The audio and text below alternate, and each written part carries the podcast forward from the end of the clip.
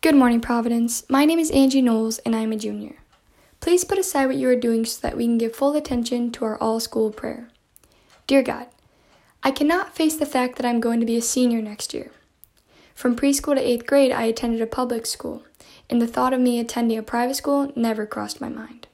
That was until my first shadow day as an eighth grader. The moment I walked into Providence, I immediately felt at home, and I knew this is the place I needed to be.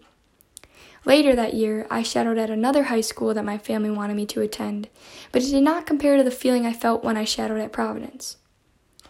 After convincing my family, I finally was registered for my freshman year at Providence Catholic High School. Right off the bat, I made so many new and different friendships. I began understanding and growing spiritually, something that I lacked before high school. I created a special bond with my freshman basketball team that I will always cherish. I met so many amazing upperclassmen who gave me many tips to succeed in high school. Sophomore year. It felt good to walk in as a kid who doesn't get told to go home anymore. I am now taking on the role of helping guide the freshmen. This was the year I began to take a step out of my comfort zone. Though the year was cut short, there were still so many memorable moments. Junior year, my year of risk taking. I believe that I've stepped out of my comfort zone the most this year, more than I have in my entire life. My faith is the strongest it has ever been, and I've learned so much about who I am and what I love.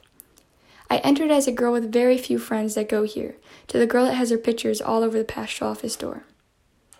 As a senior, I hope to continuously grow in my faith, take risks, guide the underclassmen, and make many more memories. So, God, my prayer to you is this please help the students here to step outside their comfort zone and make the most of every moment.